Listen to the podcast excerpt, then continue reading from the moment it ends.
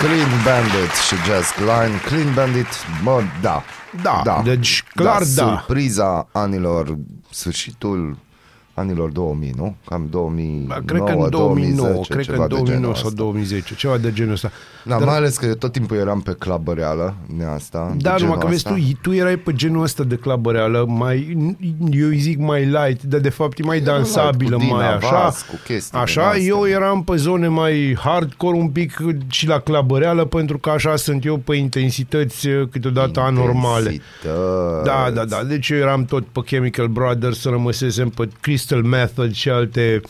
Bine, nu pe Crystal Method, ci pe The Crystal Method trupa, ca The să Crystal nu există, Method, știi, da. dubii pe tema asta. Altfel, ce mai faci? Am mulțumesc, sunt bine, am dormit într-un mare fel, am visat foarte frumos, pentru că, bineînțeles, am visat cu mine.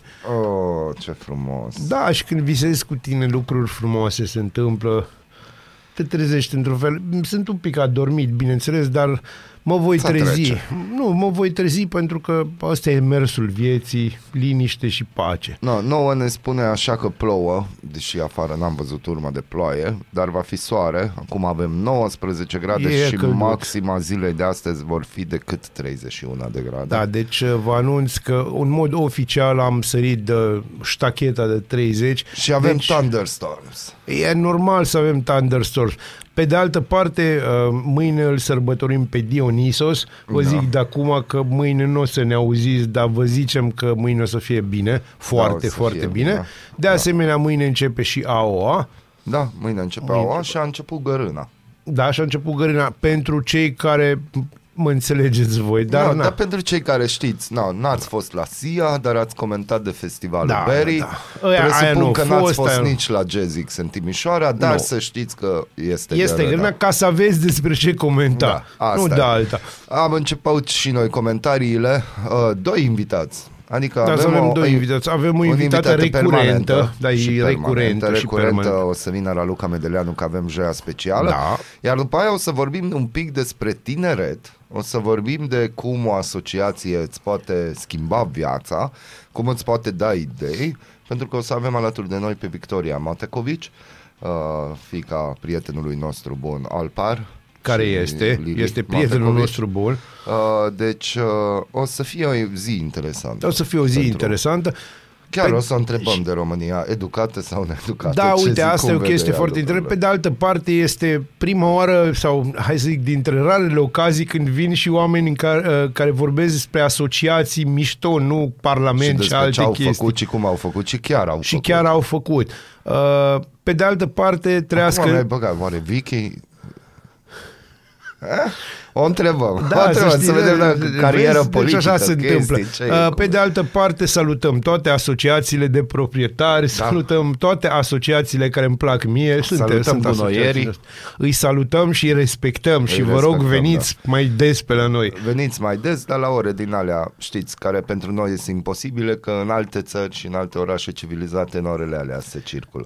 Da, dar oricum eu nici măcar nu merg până acolo pentru că vezi tu, vedeți voi dragi și vezi tu, dragă Mihai, Zi. nu se face așa aici. Aici rogi frumos și mulțumești lui Dumnezeu, măicuța Domnului Aole, și mielului că aole. lucruri se întâmplă. Și chiar așa trebuie să faci tot timpul. Nu, dar din când în când trebuie să le reamintești. Așa o să facem. Noi vă reamintim că e Aradul Matinal, unde e muzică bună, unde e Mihai Molnar, unde e Basil Muresan, fie ca. Fie ca. Ascultați Radio Arad pe nouăzeci și nouă virgulă unu F M și începe... Nu, nu, nu, nu, nu, nu, nu. Aradul Matinal! Singurul morning show provincial. Ce urât au vorbit. Ce frumos au vorbit. Să moară Bibi. Aia cu să moară Bibi. Nu se referea la... Nu se referea la... Deci Aradul a fost scos din discuția asta. B U G. Mafia mai bagă Timișoara și Aradul în discuții, dar... Da, bine, și Sântana, dar bine, nu bagă în discuțiile de pe... cum ar veni albume. post de pe albume, da. Dar credeți-mă, Sântana apare în foarte multe discuții fraților de la B U G. Mafia. Sântana. Da, da. da. Uh, am avut el o discuție despre Klaus Werner Iohannis, președintele. O să mai avem și azi. Este. Nu, nu despre el o să avem. A, nu, nu, eu o să am o știre despre Klaus Werner ah, Iohannis. Da? Da. Da. Adică ea, știrea îl conține și... A, conține și numele lui. Uh, dar uh, am vorbit ieri, dacă nu ați fost pe fază sau n-ați ascultat podcastul, am vorbit ieri de proiectul România Educată, da, sau Needucată.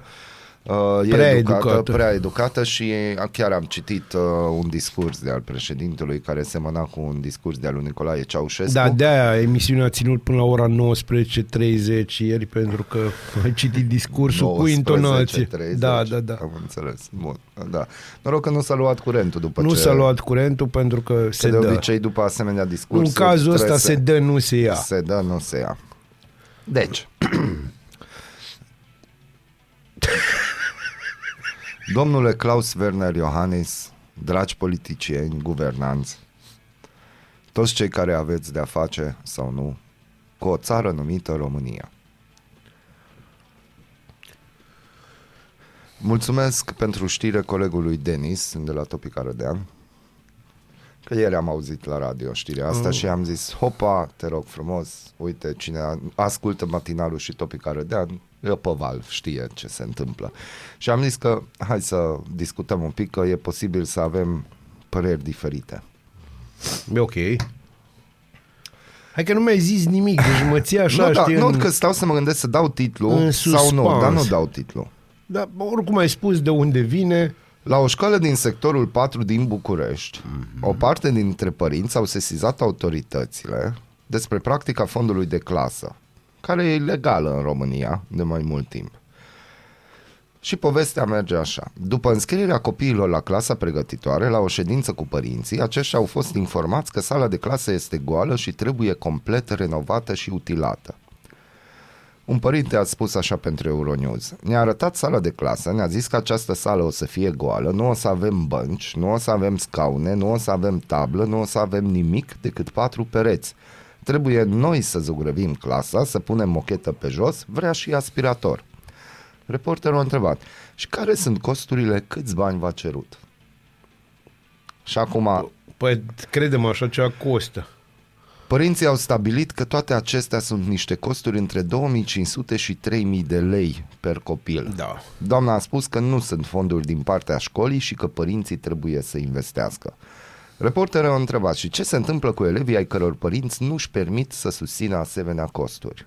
Părintele a zis că doamna a zis că nu știe ce se întâmplă, dar trebuie să facem. Pe grupul părinților au început discuțiile de pe, despre costuri, evident că s-au format două tabere, cei care își pun întrebări despre această practică ilegală și cei care susțin. Inspectoratul Școlar București a transmis la solicitarea Euronews că săptămâna trecută a fost depusă o plângere și că în momentul de față are loc o anchetă la școală. Reporterul, bună ziua, de la Euronews suntem, am vrea să vorbim cu doamna directoare. Portar, nu se poate că nu este aici. Reporter, doamna directoare nu este în școală? Portar, nu. Reporter, doamna directoare adjunctă? Portar, nu. Reporter, nu este nimeni din direcțiune? Portar, nu. Absolut nimeni. Reporter, ați putea întreba dacă este totuși cineva în școală? Portar, nu. Reporter, puteți încerca să vedeți dacă se află cineva? Portar, ton ridicat, nu se află. După această discuție s-a sunat la numărul oficial de telefon al școlii.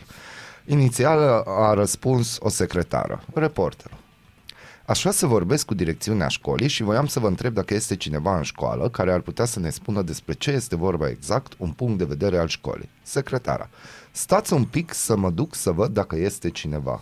Asta știi, momentul ăla în bip, care se bip, intră bip, că bip, bip. Doamna directoare, un reporter, nu știu ce. Reporterul, alo, ați revenit, e cineva din direcțiunea în școală. Interlocutor, hopa, nu-i mai secretara, da. Reporter, e doamna directoare, ar putea să ne vorbească. Interlocutor, cine sunteți în primul rând? Reporter, Ioana Nicolescu de la Euronews. Interlocutor, în legătură cu ce? Reporter, deci știi când te faci prost și că plouă. Reporter, în legătură cu cazul unei învățătoare din școală care ar fi cerut fondul clasei conform unei sesizări depuse la Inspectoratul Școlar București.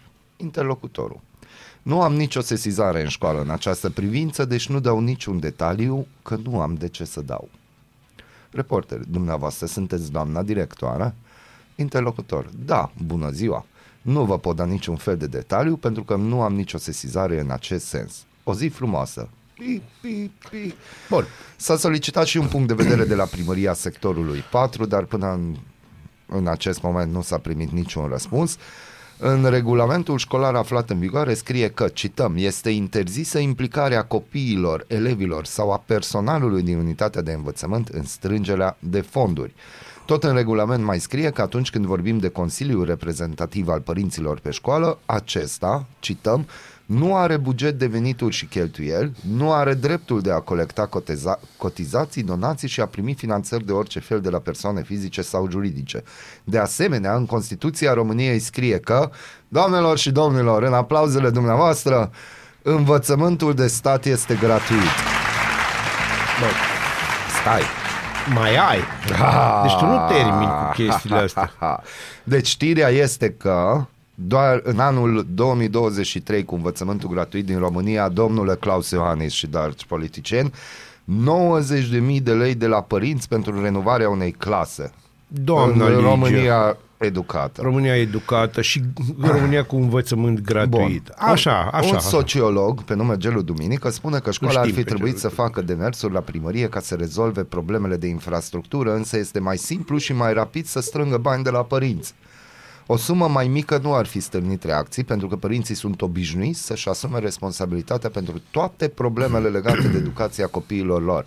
Cităm, e mult mai simplu pentru școală să strângă rapid de la părinte decât să strângă de la primărie. Asta a fost întotdeauna. Asta de când fost, știm da. Noi școala și na, la mine în Pleistocenul târziu, când eram eu la școală, colegul da. Ion Iliescu zice că două mii cinci sute trei mii de lei înseamnă o sumă pentru foarte mulți, da, o sumă mare pentru o sumă mare. Foarte probabil că dacă suma era de câteva sute de lei, reacțiile ar fi fost mai puține. Acum, ce fac părinții care nu au? E greu, pentru că ei devin victime de două ori. Odată victima a sistemului, devin ăla nesuferit, dar și victima celorlalți părinți care spun că, uite, din cauza voastră nu putem face clasa bună. Da, și copilul va merge înainte cu note mici. Da, părintele e responsabil și să îmbunătățească infrastructura și să dea copilul la meditații ca să aibă rezultate bune. Părintele e vinovat de toate și atunci sistemul ce mai face, se întreabă sociologul Gelu Duminică.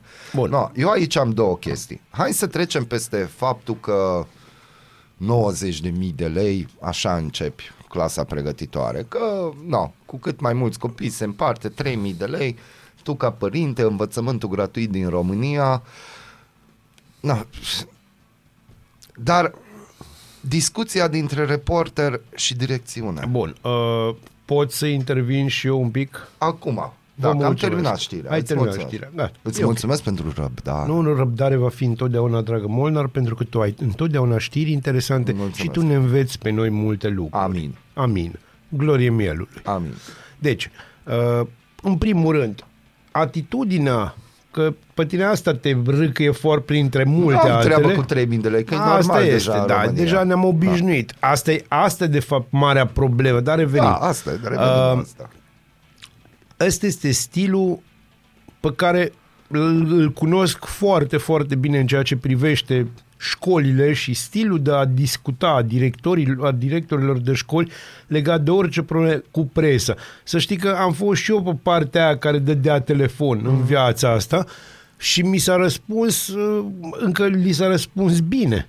Deci nu s-a răstit nimeni, nu pe portarul poate un pic, dom'le, n-ai, du-te de aici, vezi de treabă. Nu, portarul, el avea morcovul, că la portar era morcovul, mm-hmm. știi, lor pasat lui. Eu zic, bă, dacă trece cineva, deci dacă trece cineva, te pupă tata, pa. Da. Te și pupă, pa. Da, și atunci problema e că îi presează pe toată lumea, dar ăsta e stilul de a vorbi. Nu vreau să intru în detalii, dar acum ceva ani, mulți ani, uh, am primit un telefon de la o prietenă care lucra în învățământ, care m-a rugat să vin și eu până la un anume liceu din Arad, pentru că directoarea a fost sunată de cineva de la presă.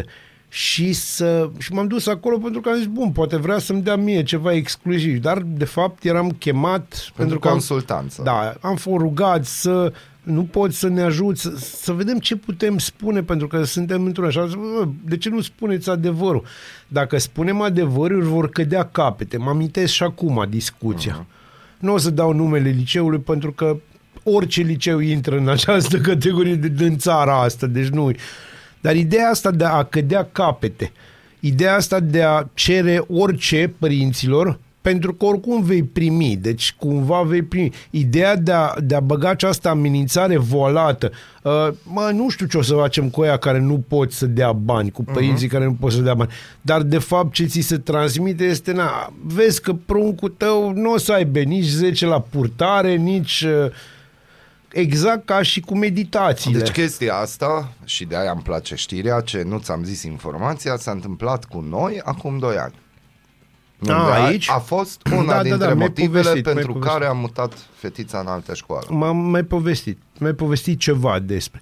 Deci, acum, despre ce vorbim? Hai să-ți spun despre ce vorbim și, de fapt, unde stă, din punctul meu de vedere, unde-i tragismul acestei știri, care-i tragi, dar partea, hai să zicem, aia de zeamă, de tragism, este că am devenit imuni la faza asta, ca și părinți au devenit oameni imuni, că doamna cere bani, doamna cere bani, doamna nu cere veniți să zugrăviți, doamna vine și a făcut un buget, doamna s-a ocupat, doamna, mă înțelegi? Și încă o dată, doamna s-a ocupat să facă un buget legat de investiții, cere și un aspirator. Și nouă ni se pare, am ajuns să ni se pară normal. Îi așa, a, bă, bun, acum o ceru prea mult. Asta o singura problemă, îți garantez că absolut Asta orice părinte a spus, absolut orice părinte, nu pus problema, băi, exact ce spuneai tu, că în Constituție garantat învățământul gratuit. Nu, s-a pus problema, bă, o ceru prea mult, că are nu, prea mult. Întrebarea mea e, de ce mai avem atunci directori și inspectorat școlar? Pentru că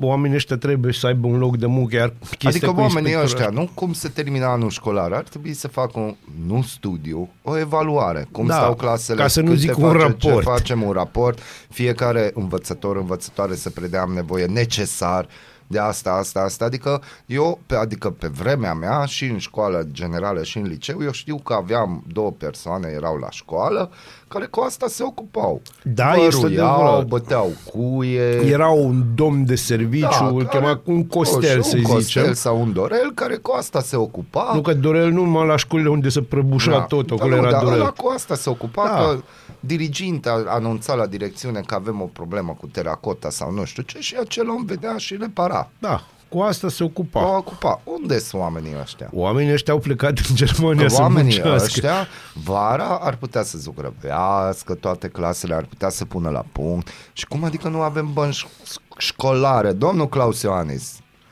România educată și proiectele mărețe. Eu știu faza. Știu no. de ce nu mai avem bănci școlare.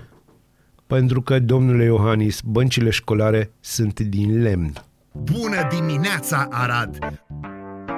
Ascultați Aradul Matinal, singurul morning show provincial.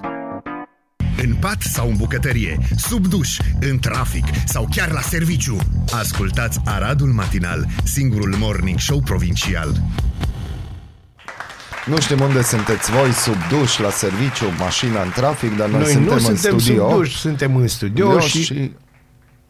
Mamă, deci prea mă, mă, mă rog, sperie rog, chestia Bazil, Nu, mă sperie rog, chestia asta, că deja spunem aceleași cuvinte, te rog, Molnar. Te rog. E o căsnicie Numai, fericită. Da, e chiar o căsnicie fericită. Da, deci. Continuă, Bazil. Nu, nu și? pot continua, dragă. Și?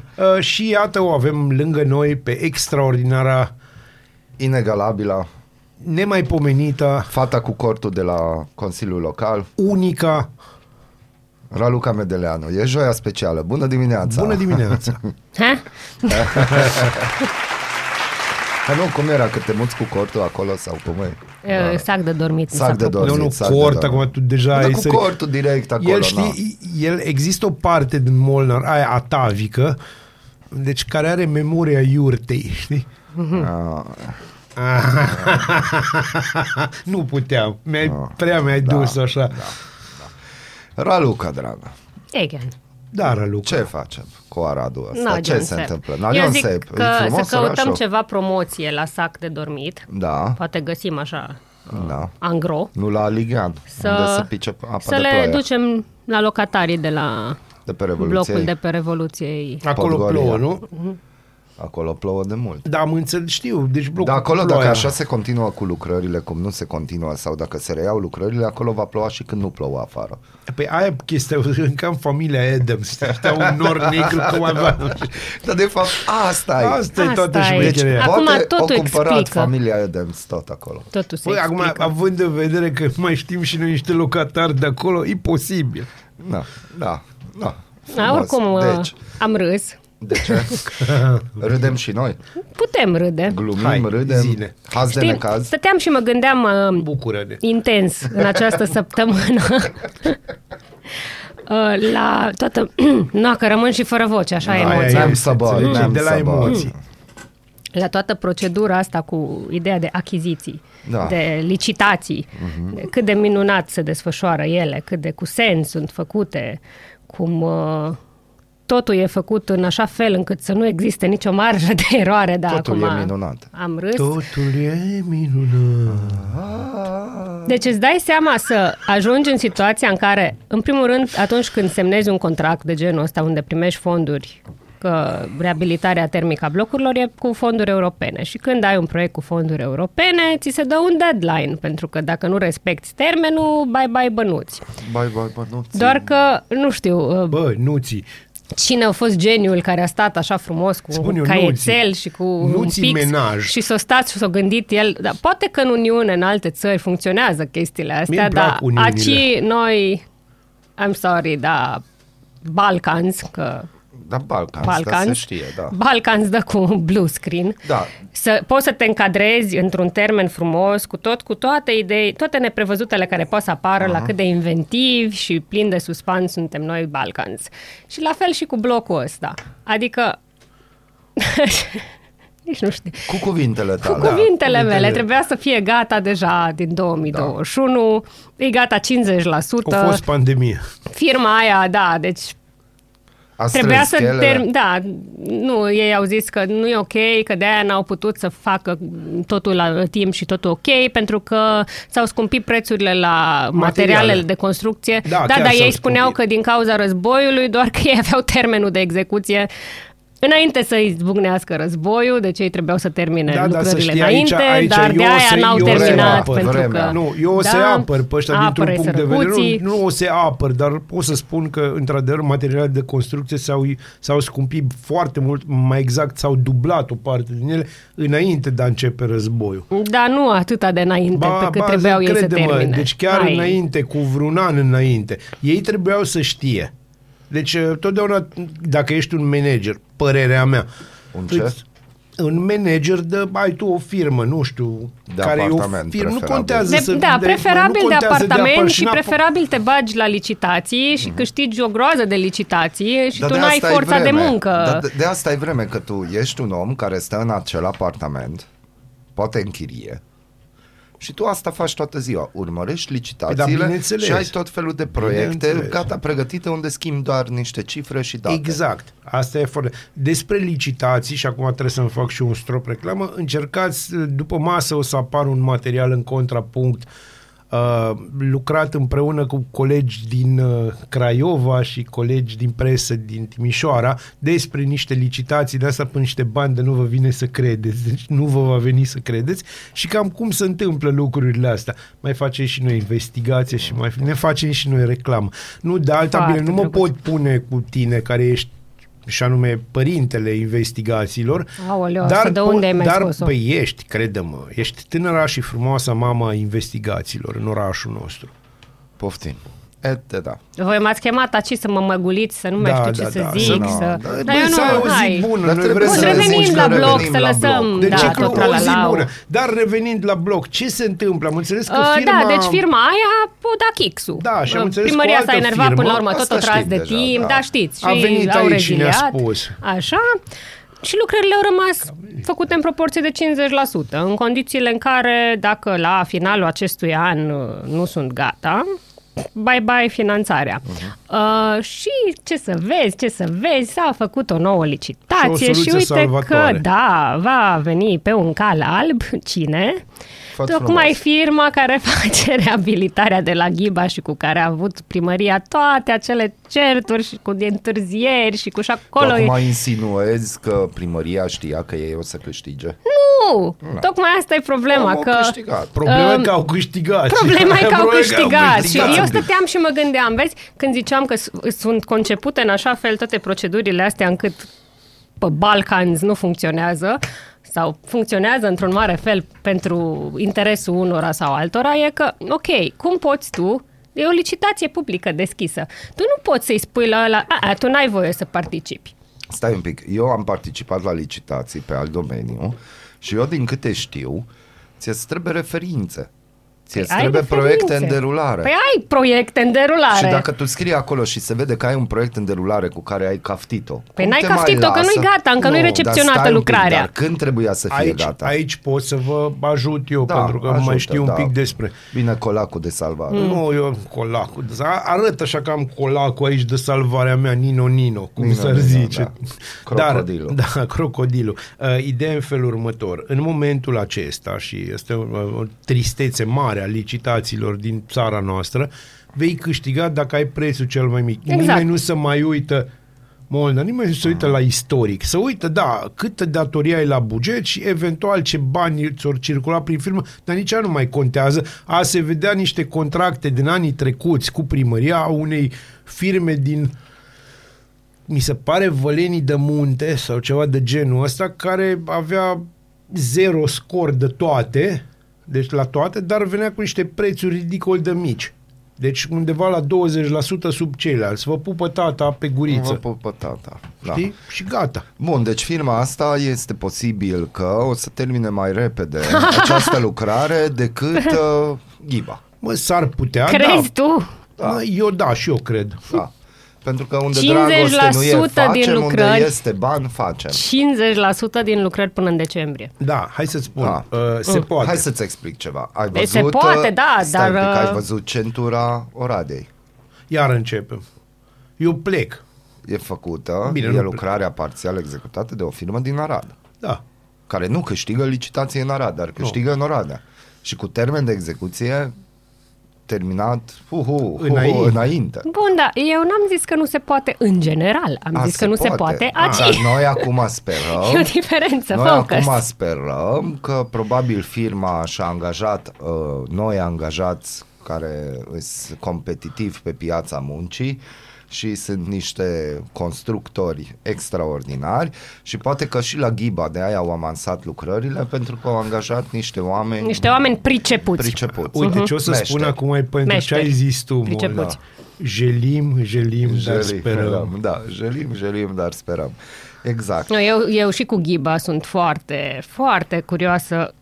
Vreau să văd cine va semna recepția lucrărilor. Eu vreau să văd, după ce se predă Ghiba, câți bani trebuie să dea părinții să amenajeze clasele. Nu, dacă nu, tot nu, la Ghiba nu, și ea se predă altfel, știi? Cum se predă? La cheie. Deci Ghiba nu se predă cu mâinile sus. Ca dinner in the dark, așa o să se predea, știi? O să, se predea, da. O să fie interesant. De, de ce? De ce? Că s-ar putea să fie o surpriză. Bine, oricum va fi o surpriză. Adică ne aduc deci. pe Andreea Marin la deschidere să taie panele. Cred că doar duce, așa va fi o surpriză. Mai este, doamna Dulescu, eu nici ea nu mai știu nimic de ea. În esența ei. Bun, ce părere aveți, să schimbăm subiectul, succes în construcție. Da, absolut. Succesuri. Succesuri. Ce părere avem despre pavaje? Oh, altă discuție interesantă. Da. Avem um, o părere sau știu? Avem Poți o părere. Avem detalii, că eu, o să vă dau văzut, toate detaliile pe care le doriți. Firma e foarte profesionistă, este? În Șoncuta Mare, da. Acolo când e de lucru pe pavajele inexistente din Șoncuta Mare, să strângă pavajele, probabil au avut o sută la sută coeficient cu care, de performanță. Cu care repară primăria tot un oraș. Da. Dar nu asta e ideea. Ba, ideea este, mea... pentru că avem exemple anterioare, tocmai. Da? Păi nu?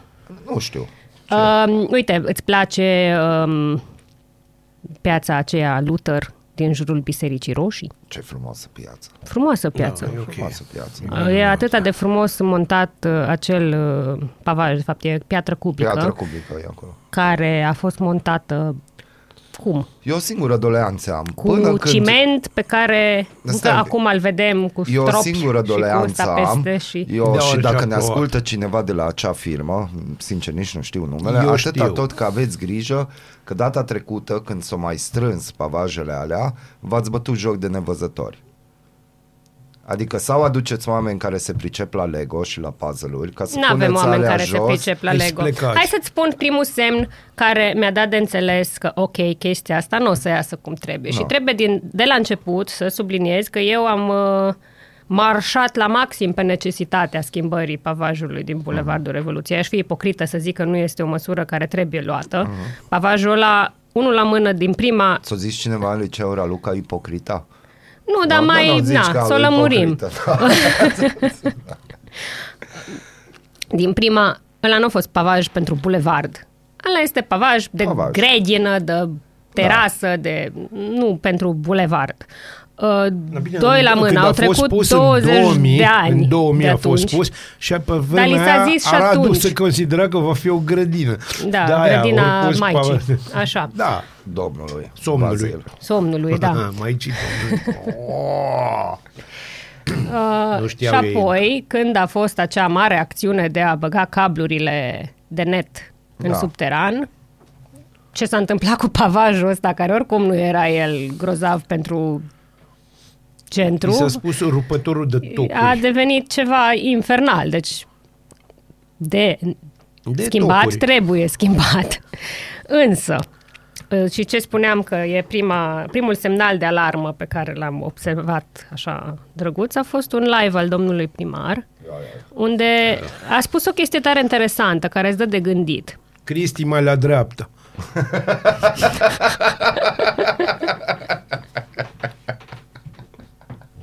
Aia nu-ți dă neapărat de gândit, aia, aia no, la ordinea zilei. Oh! În schimb, când spui... Călin Bibarț, regizor. Mame!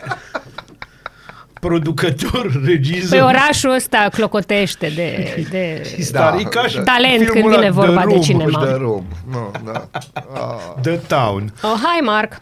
Uh, da. Oh, hi, Mark. Asta este un moment absolut minunat. You're tearing me apart. Ce a zis primarul?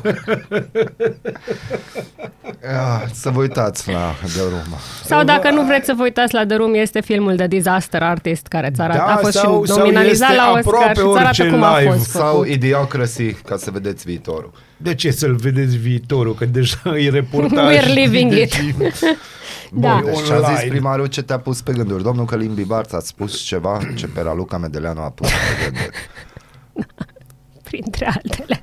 Ea poate, să, ea poate să stea pe gânduri pentru că na, nu-i cazul, e, tu nu ai greutate, tu așa un fulg jumate. Bun, fulg. Deci fulgul meu jumate a căzut pe gânduri când s-a spus că este o lucrare foarte dificilă. Deci, dacă vezi? Ajungem să spunem despre lucrări de a înlocui un pavaj cu niște plăci de granit, că este o lucrare foarte da, dificilă. Este, gândește-te cum și-au bătut joc data trecută de persoanele...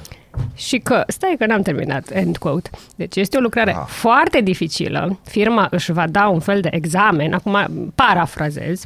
Uh, Parafină. Și, și că uh, deja știm că nu o să fie foarte ok pentru că, uh, guess what, avem guri de canal. Avem. Pe, pe trotuar și nu, nu, nu, pe trotuar. O să fie o mare problemă cu amplasarea păi, acelui granit unde sunt gurile de canal. Și atunci stau eu și mă gândesc. Dar nu știu, numai noi avem guri de canal și trotuare. Adică hai să facem o plimbare prin alte orașe și să observăm că și ei au guri de canal și și ei au pavaj și pavajul e pus frumos așa de-a roata gurii de canal. Și gura de canal. E nu cum roată. E la noi. Ați văzut ce frumos e la noi pus. Nu, e o operă de artă. E da. Tras așa ciment în jurul acum gurii de canal. Bazil.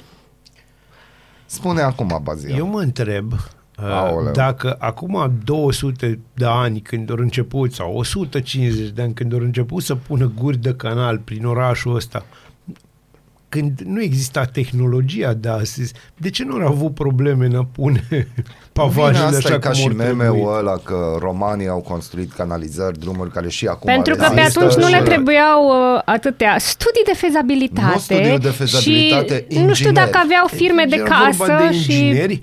Era vorba Stai de ingineri. Pe vremea aia chiar aveau firme de casă. Da, da, deci pe vremea aia da, nu exista. Nu, acolo ceva. Exista meșteșugarul, Iosif sau... Dar era meșteșugar, nu era un nene într-un apartament de bloc, cum povesteai păi tu. Da, era într-o casă, nu, nu era vorba de aia. Acum nu o să mai au de spațiu locativ. Mai e o chestie. Mai e o chestie care... Ăștia noi stau în palate. Da, ăștia acum se altfel Bun, se lucrează. Ce se întâmplă cu pavajul strâns? Nu știm, a zis că va fi reutilizat. Va fi reutilizat. Am o grădină. Am o floare. Am avut o floare. Uh, ideea în felul următor, că se întâmplă exact ce s-a întâmplat cu pavajele lui Videanu. Aia se va întâmpla. Ai, ce nume ai scos de la naftalină. Păi, deci asta nu e de la naftalină, poate pentru unii, poate unii nu-l cunosc. Deci cu pavaje, deci e semn bun, Aradul se dezvoltă, va crai fi bine. Nou, crai nou. Nu, dar dacă urmărești, cum să zic... Firul vieții. Firul vieții. Când al unui pavaj. Al unui pavaj. O să observ că din două mii optsprezece încoace, cum s-a dus în cap, efectiv, tot Pavajul. Planul de a face frumos bulevardul. Inițial aveau un gând, a fost făcut și proiect tehnic, mm-hmm. că accesează fonduri europene, yeah, că o să fie cu mare fască, mamă ce se numea remodelarea bulevardului Revoluției. Cum sună remodelarea? remodelarea. Apoi, na, regenerare. Și-o dat seama sună. Că stai un pic, că fonduri europene... să dau cu anumite condiții când da, vrem să facem de astea. Care votează sunt și Vlaicu și ăia care votează nu le place să nu-i mai lași cu mașina pe centru. Condițiile pentru proști. Da. Și atunci da. Nu mai fost bine nici cu fonduri europene, că na, nu vrem să scoatem mașinile de pe centru. Dar de ce? Că da, se supără lumea că... pentru că Arădeanu, prin definiție, trebuie să parcheze mașina exact în fața no, terasei, exact în, în terasă. În, da? Să ne amintim de acea doamnă drăguță de la... Palatul Finanțelor, care da. A parcat direct cu mașina, maică n-a urcat pe bordura clădirii. A, bine, asta se întâmplă în fiecare săptămână. Așa, deci, deci asta, este, asta este prototipul de Arădean. Și cum să-i spui tu Arădeanului când vin alegerile, că mă, nu o să te mai las cu mașina. Nu, nu, nu merge. Și atunci s-au reorientat și și-au Bă, dat seama că, că trebuie să facă... ar vota da, dacă și, ar, s-ar întâmpla și eu zic asta. Că nu este prototipul hmm. de Arădean. Deci hmm. nu, sincer. Hmm. Eu cred că aici vorbim de prototipul țoapei și a cocalarului. Deci eu de când m-am mutat Înțelegi? În Arad. Și nu ăștia sunt votanți. Mm, că ele stau pe acasă, care sunt, zici tu. O parte sunt. Eu Cealaltă de când parte m-am mutat sunt... în Arad am avut o întrebare și asta am lansat-o și la administrație, că de ce nu se închide Bulevardul Revoluției? Bun, asta având un... străzile paralele Întreb în spate, din nouăsprezece nouăzeci și unu chestia asta. Și lași doar intrările în parcări.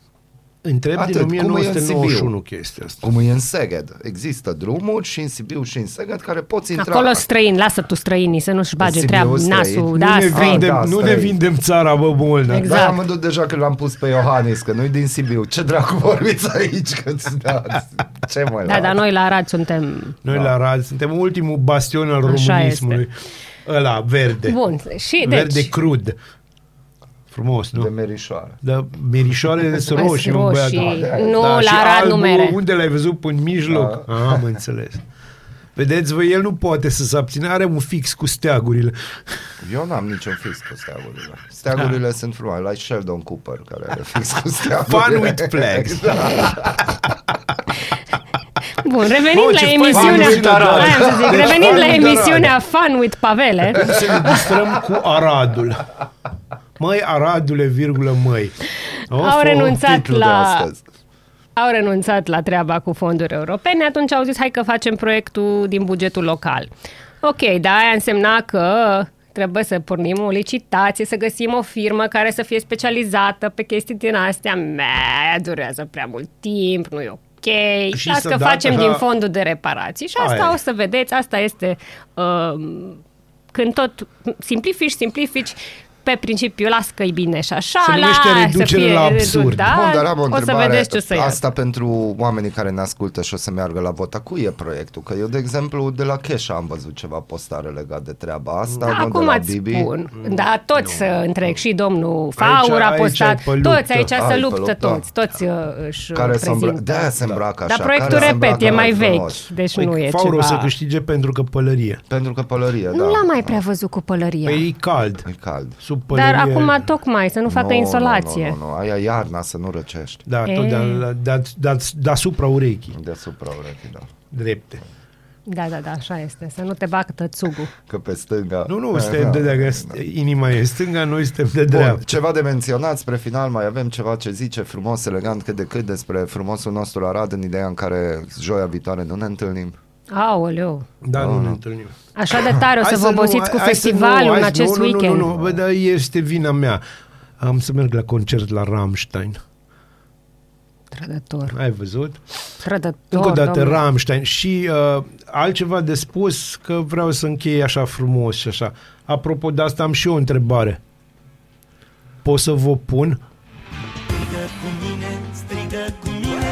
Aradul matinal! Singurul morning show provincial.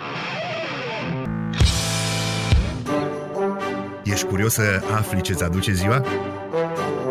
Noi nu suntem curioși, nici nu-ți citim horoscopul, dar îți aducem informații și bună dispoziție! Aradul Matinal, singurul morning show provincial.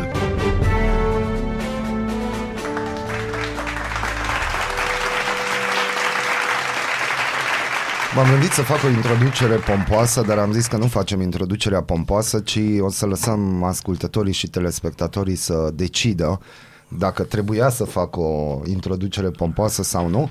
Oricum, nu m-am gândit niciodată că în studio o să-i spun bună dimineața unei persoane pe care o știu, cred că de când avea un metru și un pic, nu un metru și un șițe. Eu m-am gândit de câteva ori de genul asta. Oricum, introducerea mea scurtă ar suna în felul următor. Ce se întâmplă când doi oameni se cunosc, se iubesc, ia naștere o ființă umană, și acea ființă umană primește și de la... Nu e Molnar, da?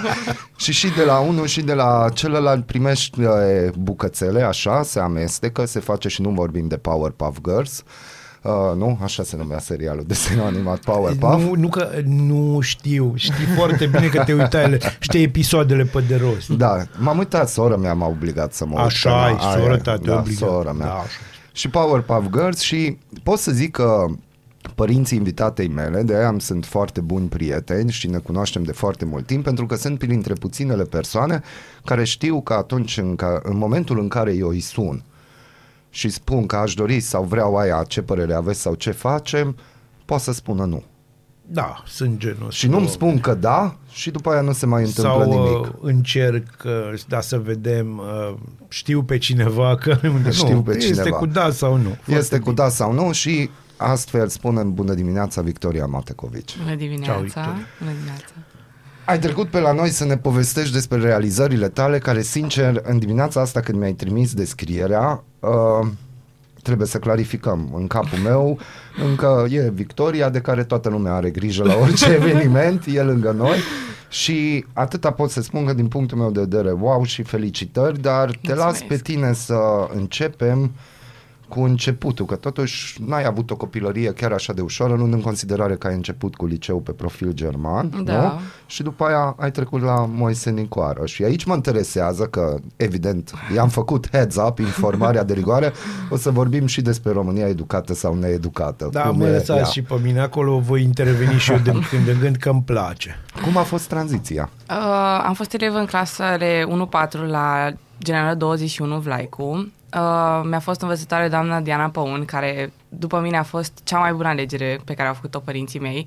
Am fost dată la vârsta de cinci ani în clasa întâi, adică mai repede decât s-ar duce majoritatea persoanelor, dar pot să spun că am avut primii patru ani de interacțiune cu școala, au fost niște ani foarte speciali pentru mine, pentru că am avut parte de colegi foarte frumoși, de învățătoare foarte dedicată și pasionată de ceea ce a făcut. În schimb, când am trecut în clasa a cincea, a fost o tranziție destul de grea pentru mine, pentru că în unu patru am învățat să gândesc în germană, să rezolv probleme în germană, să orice lucru, detaliu mic pe care un copil îl învață în clasele unu patru în limba română, eu l-am învățat în germană. Și în clasa cincea eu vorbeam germană acasă cu mama și era destul de greu să vorbesc română pe lângă fluent și să vorbesc foarte corect din punct de vedere a persoanelor, să fac acord foarte corect. Și un lucru foarte, un aspect foarte greu din germană este că se scrie mult mai diferit decât în română. Tot ce vezi se scrie cu mare și tot ce faci se scrie cu mic. Și plus aveai și limba da, maghiară a da, treia. Da, și limba maghiară a treia de la tati și a fost foarte greu să mă obișnuiesc, în special cu scrisul și cu gânditul, pentru că la început gândeam în germană și eu îmi traduceam în română ce trebuia să scriu până la final. De-aia, în prim, primii, primele luni pot să spun că am avut oarecum o perioadă de acomodare, dar a, foarte mult m-a ajutat bunicul meu, care e profesor de matematică și a fost toată viața lui profesor de matematică. Da, salutăm pe mine și baci. Care da. M-a învățat, a stat cu mine și a făcut mate în română, mi-a tradus problemele, m-a învățat cum să gândesc mai repede în română, ca să pot să fiu la același nivel cu restul clasei. Și chiar dacă eram mai mică, să nu simt că sunt mai mică. Și pot să spun că niciodată n-am simțit că sunt mai mică decât restul generației. M-am acomodat foarte bine. Da, da. Ne bucurăm. Uh, cum ți s-a părut... Uh... în Moise Nicoară, primii ani și cum ți se pare acum, în an terminal deja? Uh, pot să spun că în momentul în care a venit pandemia a fost destul de greu pentru moisiști. Uh, eu am prins chiar clasa a opta în martie. În martie, când, chiar când a venit pandemia, eu eram în clasa a opta. Prin ultimele trei luni, când trebuia să mergem la școală, să fim acolo foarte dedicați și să învățăm, noi am stat acasă. Și când a venit perioada examenului, am fost foarte stresată că... nu mersesem la școală, nu trebuia oarecum singur să-ți creezi o rutină și să ai o disciplină de sine ca să lucrezi, să faci, să... și foarte corect trebuia să fii tu cu tine, pentru că dacă nu, nu ajungeai să iei notă mare în examen. Și vă spun sincer că după ce am ieșit de la examen am avut emoții foarte mari la mate, unde știam că făcusem cu bunicul și o sută la sută o să iau notă mare, am avut emoții mai mari decât la alte materii, la română, de exemplu. Și la română am luat notă destul de mare, am luat, cred că nouă douăzeci, dacă mi-aduc bine aminte. Și la mate, nu știu, am avut emoții foarte mari, m-am panicat și am luat opt. Și am fost foarte stresată că nu intru la Moise.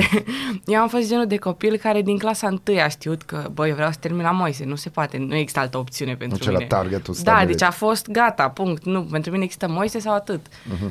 Eu până în clasa șaptea nici măcar nu știam mai multe școli decât Moise și pedagogic. Știam, da, știam că există Goldi, mai știam de german, dar nu, nu prea știam unde sunt în Arad neapărat. Uh-huh. Și în clasa a opta, când m-am dus să pun opțiunile, am fost foarte stresată că, mamă, că nu o să intru la Moise, că, mamă, visul meu. Și m-am, atunci m-am panicat foarte tare, pot să vă spun sincer. Și când am văzut că am intrat în final, am intrat uh, una din, prin clasa de filologie, eu vreau neapărat ceva cu mate. Și ulterior, în clasa zecea, m-am mutat la științe bilingvă. Și pot să zic că a fost o decizie pe care nu o să o regret niciodată, pentru că există o profesoară foarte bună, doamna Vanda Stan, care... are un tip de ore foarte diferit, are un mod de predare foarte diferit și abordează copiii în alt mod. De-aia e o profesoară care mie, mie e foarte dragă și care m-a învățat foarte multe și nu neapărat doar despre școală, ci foarte mult și despre viața în sine și cum să trăiesc și cum să mă organizez cu timpul și cum să mă gândesc în perspectivă și în viitor. Putem să spunem că de mică ce ai fost, te-ai învârtit în lumea showbizului, cum s-ar spune. uh, ai fost prezentă la nenumărate proiecte culturale, majoritatea. Uh, cum ai reușit să gestionezi timpul în ideea în care știu că acum mulți ani se împărțea Lili cu Alpar, că cine o duce pe Vicky la echitație? Cum ai mai avut timp și pentru echitație?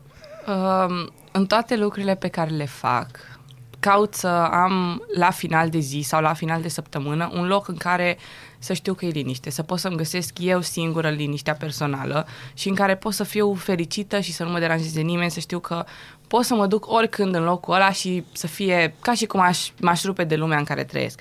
Și călăria pentru mine a fost, pot să spun, un escape, pentru că a fost locul care mă desprindea oarecum de oameni, de evenimentele pe care le aveam, proiectele pe care aveam de școală uneori și era momentul perfect în ziua mea.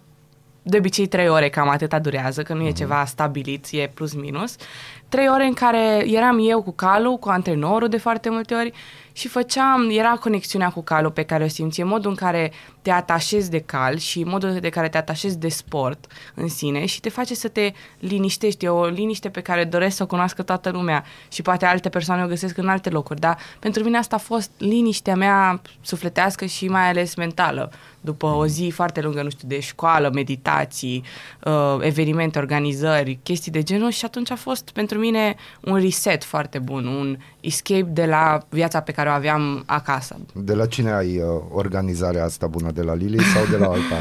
Cred că un pic de la amândoi. De la amândoi? Da.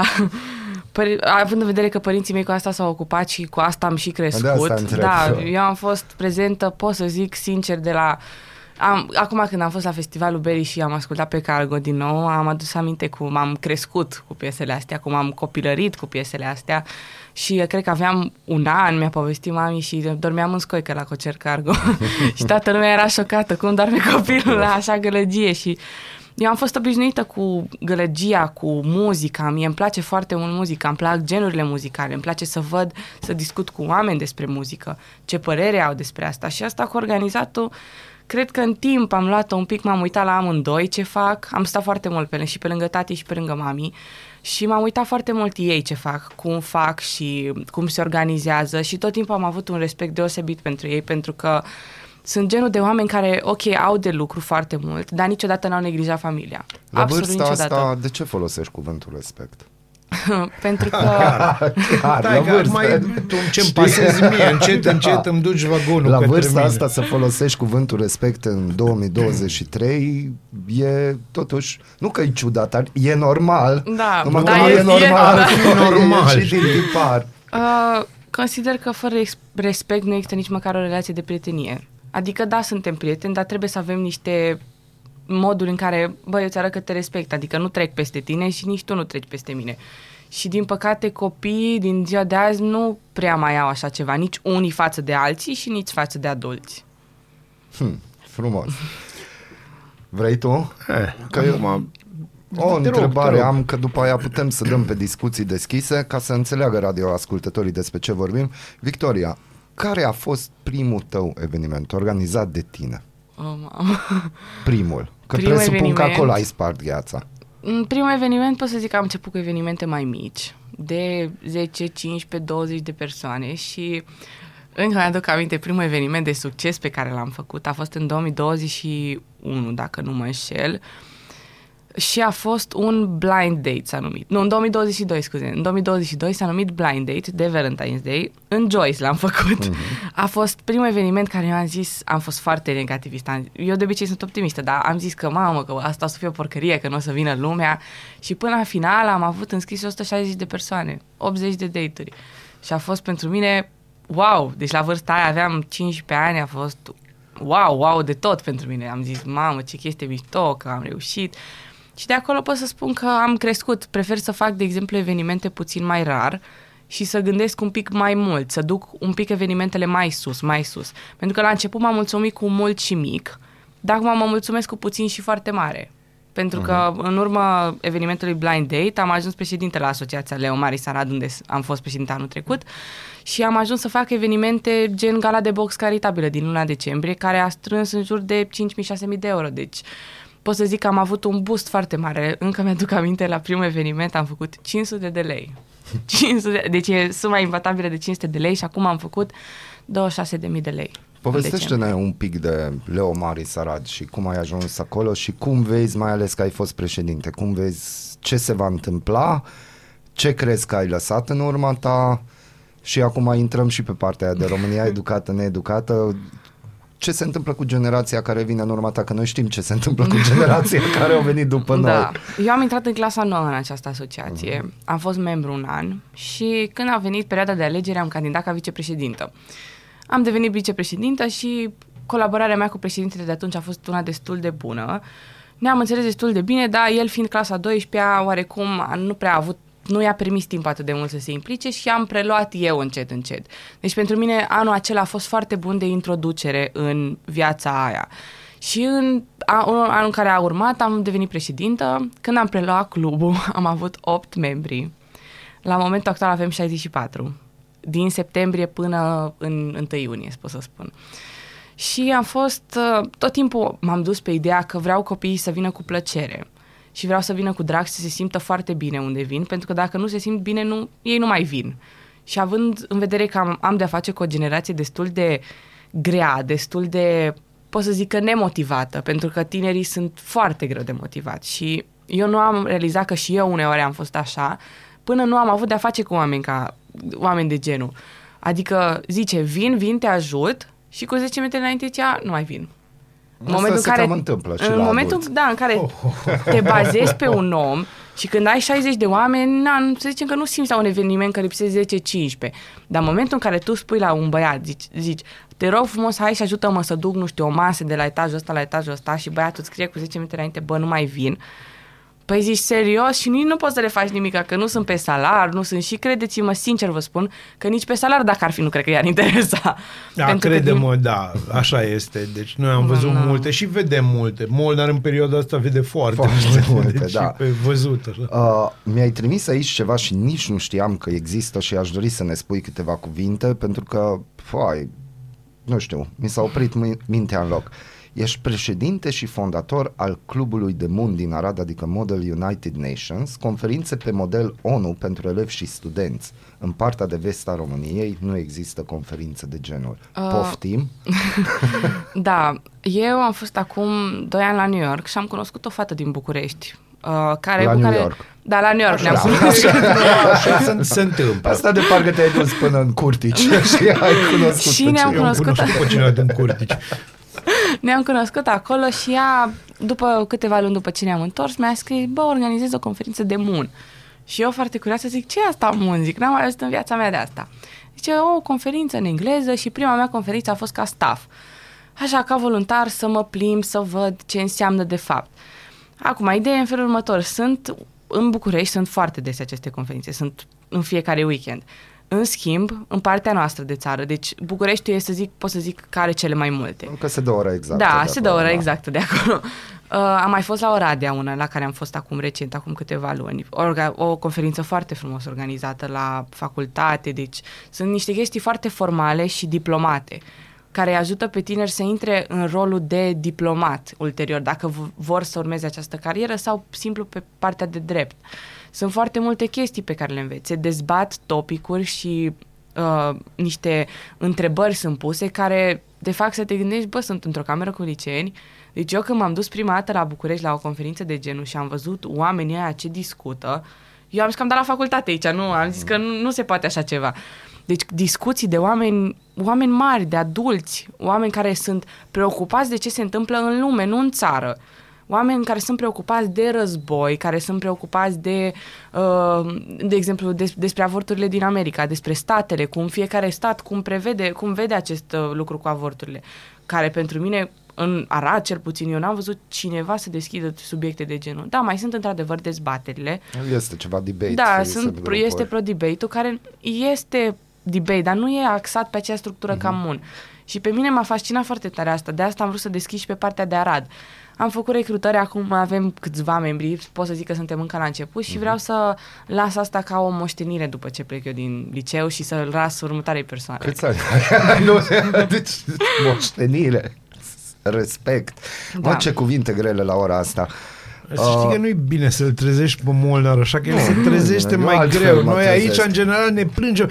Pentru mine e foarte ciudat să avem o chestie mai optimistă de fel. Dar mai optimistă. Acum o să vină întrebarea pe care uh, știu că o să te pună într-o situație dificilă, dar luând în considerare proiectele MUN, uh, luând în considerare Asociația Leo Marisa, luând în considerare realizările tale, și acum întrebarea nu-i despre tine.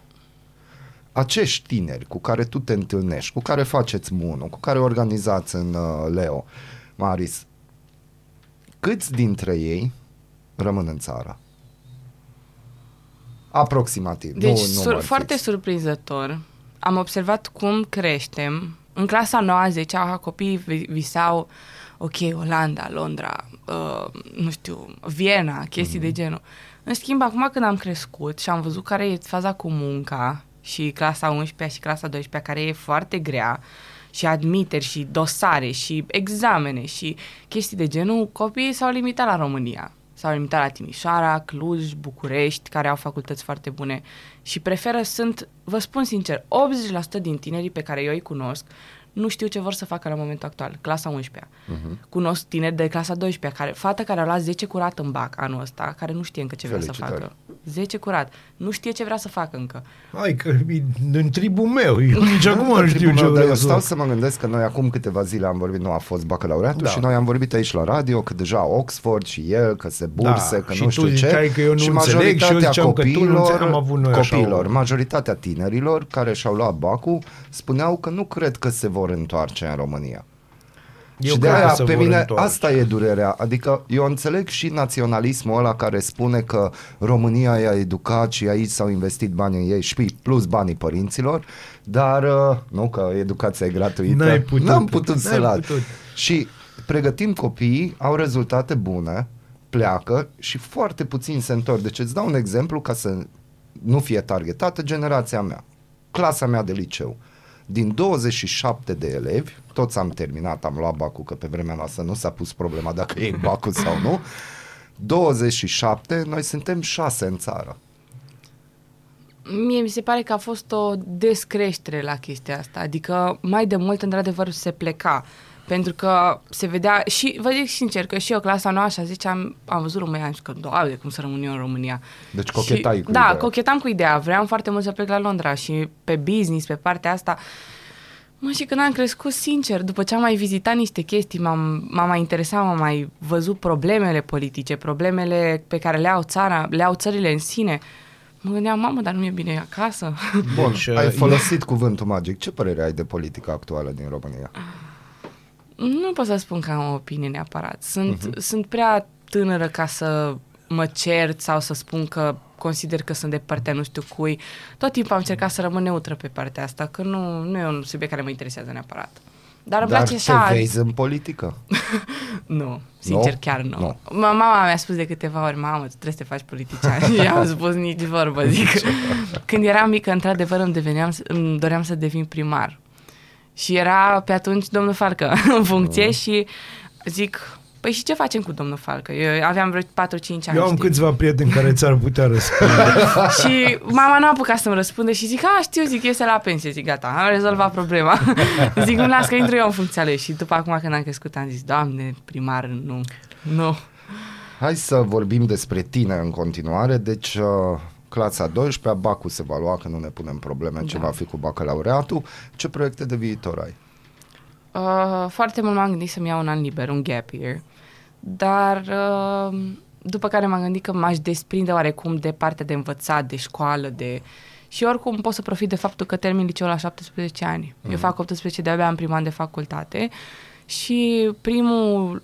lucru pe care eu m-am gândit să-l fac, am cochetat undeva ideea de business și ceva cu antreprenor business, partea științe economice eventual, dar mi-a plăcut și partea de drept, pentru că M U N se reflectă oarecum și dreptul și diplomația și toate chestiile astea. Și cum am fost pasionată de M U N, mi-am făcut un test vocațional la București, online, foarte, foarte, foarte detaliat, cu întrebări despre mine, întrebări, sincer, vă spun, foarte ciudate, n-am știu ce. Preferați să cărați un ou într-o lingură sau un buzunar? Nu am bază să-i răspundă. Nu, mă gândeam, zic, mamă, zic... Pă bune, deci... Cu lingura în gură, nu? Da, deci... Uh, și mă gândeam, zic, după întrebările astea mi-a lege mie vocația, mă gândeam, da, da, da, să știi că există o chestie, da. Și mi-a ieșit nouăzeci și opt la sută concordanță cu dreptul. Și am uh-huh. spus, și după care cred că nouăzeci și trei la sută concordanță cu științe economice, partea asta de business, afaceri. Deci ai primit o confirmare da. a ceea ce aveai. O confirmare de ceea ce știam. Chiar cum îți place? În, adică cum îl duci? În buzunar sau în lingură? Am zis că în lingură. Că o lingură mai... Dar gândeam. Există un răspuns corect? Nu. No. Fiecare lege ce... Sunt întrebări cu mai multe răspunsuri ca să vadă cam cum gândești. Ce te ce... face să ticăi. Da, exact. Ce, ce-ți place de oarecum să faci. Și doamna de acolo mi-a zis, zice, na, eu v-aș sugera drept și după care un business, un, să vă specializați în științe, științe economice, poate să lucrați în bancă. Uh-huh. M-am uitat la doamna aia pe FaceTime și am zis, zic, doamna, eu nu vreau să lucrez în bancă, zic, vă spun sincer. Deci nici aia care lucră în bancă nu prea da. Vor să lucrăm, lucrăm și atunci în bancă. A... Asta nu a auzit ei. Mami a lucrat în bancă foarte mult timp. Aia zic, asta a, nu a auzit. A fost a, în trecut. Da. Dar și ea, după când a început firma cu tati, nu a mai lucrat mm. în bancă. Și mă gândeam eu așa și discutam cu mami, mami tot timpul a zis uh, negocieri contracte comerciale. Și am zis așa, zic, bă, nu sună rău. Și ea oarecum știa foarte bine că asta o să iasă, adică ea avea simțul ăla de mamă pe care l-are ea. Și când au venit rezultatele, zicea doamna pe acolo, zice, na... pe drept, pe să vă speci- specializați pe drept comercial, negocieri, contracte comerciale. Zic, mamă, zic, v-ați vorbit? Zic, iertați-mă că vă întreb, v-ați vorbit cu mami?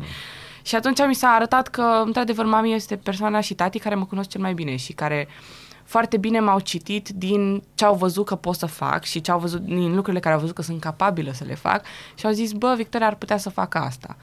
Și m-am gândit foarte mult și la, că mă întreb, mă întreabă lumea dacă o să continue afacerea familiei. Și... la toți le spun că nu cred că o să pot să găsesc vreodată și nu cred că o să pot să fiu vreodată genul de om care e Alpar. Mm. Alpar e non-stop prezent. E, da. E omniprezent. Eu nu, deci eu, eu uneori cred că e clonat, fără supărare. Eu cred că o clonă lucrează și o clonă e acasă, pentru că nu pot să spun odată că nu a venit acasă, că nu a venit la cină. Nu. Noi avem anumite chestii pe care, de care ne place să ne ținem. Un mic dejun odată la ceva timp împreună, chiar dacă... nu mâncăm, așa doar să povestim, să catch up cum ce-am mai făcut. Și mai ales în sezonul de vară, la noi e foarte aglomerat, în special la Alpar. Și Alpar e foarte prins cu evenimentele astea, dar niciodată nu pot să vă spun că a neglija familia. Și tot timpul am zis, mamă, zic, asta vreau să găsesc și eu în, să zic, viitorul meu bărbat, dar după care m-am gândit că, ok, îmi aleg bărbatul după meserie sau... și după zic, mamă, dacă ar fi să învăț eu toate chestiile astea. Și am zis, bă, e o chestie, că tati le știe, doar nu e greu să mi le paseze și mie, adică să mă duc să învăț. Și după am zis, zic, da, zic, da, îl văd cum se stresează, cum e foarte stresează cu vremea, cu să nu plouă, să nu vină furtuna. E să nu... Alpar. Da, efectiv. Și la momentul, el e omul, cum am zis, nu exteriorizează. Și și eu sunt la fel, eu țin în mine când mă enervez, când și la un moment dat când se umple paharul zici tot. Zici tot. Și zici tot ce ai de spus și ce ai avut de spus. Și atunci, nu știu, nu, nu consider că nu o să poți niciodată să mm-hmm. găsesc pe cineva sau nici măcar eu nu cred că o să pot să-l înlocuiesc pe el, pentru că ce face el e wow. Deci eu am jos pălăria pentru omul ăsta, că e un om foarte dedicat pentru ceea ce face și are o pasiune. Da, este extraordinar. Dacă n-ar avea pasiunea de mult, n-ar mai da. exista. Da, crede-mă, aici asta, foarte da. multă pasiune trebuie ca să treci peste o grămadă de lucruri. Bun, mergem mai departe spre final și o să am două întrebări, lansez ambele întrebări ca să îți dau un heads up pentru că ești prima dată la noi, sper că, sperăm că nu ultima dată. Am zis că nu am stabilit-o. Da, am stabilit-o. Deci, prima întrebare este uh, ce ai alege, România educată sau România needucată dintre enunți, unul la mână și doi la mână, uh, cum vezi generația ta, diferențe, cum ai descrie generația ta și mai mult de atât, cum vă vedeți viitorul? Sincer, după anii ăștia de evenimente, președinție și fondatori și et cetera, sincer, e România needucată. Și e cu, cu părere de rău, spun. Cu părere foarte mare de rău. România care nu, nu mai simte nevoia să meargă la un teatru, să meargă la filarmonică, să vadă un concert de muzică bună, nu populară, nu manele, nu trap. O, o Românie care să caute, să caute cultura, să caute muzica bună, să caute locuri frumoase, să caute locuri cu istorie. Vă spun o sută la sută că sunt copii în Aradul ăsta și foarte mulți care habar n-au de Catedrala Catolică, ce înseamnă ea exact, de arhitectura din Arad pe care o avem, pentru că noi avem o arhitectură foarte frumoasă la anumite clădiri, dar noi nici măcar nu știm că există, pentru că nu ne uităm în jur, nu, nu mai e dorința aia de a vedea, de a cunoaște, care era părerea mea mai de mult. Eu crescând într-o familie de uh, oameni cu, cum sunt oameni care organizează evenimente, am trecut prin festivale de jazz, prin festivale de muzică clasică, prin... Uh, stagiunea filarmonicii, cred că pot să număr că deja sunt la șaisprezece ani, cam șaisprezece ani și eu tot timpul am fost dusă la concerte cu filarmonica, la diferite concerte făcute în Arad, care mie mi-au plăcut foarte mult. Adică eu am crescut cu muzica asta și mă uit în jur și când mă duc, nu știu, la majorate, la petreceri, da, nu pot să spun că nu-mi place. Sunt un om la care îmi plac aproape toate tipurile de muzică, dar prefer o muzică care să fie bună, să pot să zic, bă, ce-mi place melodia asta, să fie așa, să pot să învăț ceva. Pentru că generația asta nu mai caută asta și nu mai caută să se, edu- să se educe pe sine. Dacă este educată și forțată să se educe, se bagă așa oamenii și zic, trebuie să mergem, trebuie să mergem, sunteți obligați. Da, poate că ar merge, dar așa, de bună voie, cred că sunt zece cincisprezece copii în Aradul ăsta care știu că la filarmonică și la teatru sunt de câteva ori pe lună, cred că, piese de teatru, concerte și copii care, care, nu știu, de exemplu, acum când am fost joi la Cargo, am observat că tind să fie un tip de oameni care merg la Cargo și un tip de oameni care merg la filarmonică și mi se pare că joi au fost foarte fain combinate amândouă tipuri astea de oameni. Și s-au văzut puțin diferențele dintre oameni care frecventează filarmonica, care au fost oameni care au stat pe scaun liniștiți, cum e și mami mai de altfel, și oameni care, bă, ascultau Cargo și erau în picioare și cântau cu ei și le plăcea. Și atunci mi-a stârnit așa oarecum un disconfort mie, mă gândeam, zic, mamă, dar generația mea unde e? Adică copiii, vă spun sincer, copiii au fost mai mulți la Inisebi, vineri, decât au fost la Cargo. Și Cargo e, pot să vă spun sincer, e o legendă. Deci eu am... Eu am Vorbești tre... de Cargus. Nu, de nu, cargo. de Cargo, de, de Cargo. Cargo. Nu, eu nu promovez uh, curieratul. Și uh, Cargo e așa, v-am spus, am crescut cu ei. Le știam când uh, au început să cânte anumite piese, mi-aduceam aminte de copilărie și cu drag mi-aduceam aminte. Păi copiii din jurul meu de cine și-aduc aminte? De Inisebi. Da, de Inisebi. Dacă. Da. Îți mulțumim foarte mult, doamnelor și domnilor, a fost Victoria Matekovits uh, sau Matekovits în cercuri mai... Eu o să-i spun Victoria cercuri. Ca să nu mă corecteze iară Molnar, că lui place chestia da. asta. Îți mulțumim foarte mult, uh, sperăm că te-ai simțit bine, te mai așteptăm da, să vedem ce mai faci, mai ales dacă o, o să fie și proiecte sau dacă o să faci... Uh, pauza aia, poate încerci și presa să vezi cum e la chestii și pot să spun și aici o să vorbesc și în numele lui Basil, în cazul în care o să-ți fie vreun gând să candidezi la primărie, să ne anunți că ai doi oameni care te vor ajuta în campania electorală. Da, eu pe de altă parte voi sublinea asta pentru Alpar, nu-i pe gratis. Nimic nu-i gratis în viața asta. asta. There's no free dinner. Victoria, îți mulțumim îți foarte mulțumim mult, mulțumesc să ai eu. o vacanță plăcută. Mulțumesc. Eu zic că pentru ca să începem vibe-ul ăsta de vacanță, mai ales că săptămâna da. viitoare, pentru că mă duc la Rammstein, noi nu o să ne auzim uh, și pentru că tu ai început și ai gândit în germană lucrurile și probabil le gândești în continuare, eu zic să încheiem cu Feuerfrei pentru că așa ne trebuie, nu? Și eu am suflet de mamă, Molnar are suflet, tu ai un suflet extraordinar și sunt sigur Mulțumesc. că o să faci lucruri minunate și uh, mai sunt oameni cu suflet, puțin, puțin, puțin, puțin, mm-hmm. puțin, puțin, puțin. Strigă cu mine, strigă cu mine, Aradul Matinal! Singurul morning show provincial.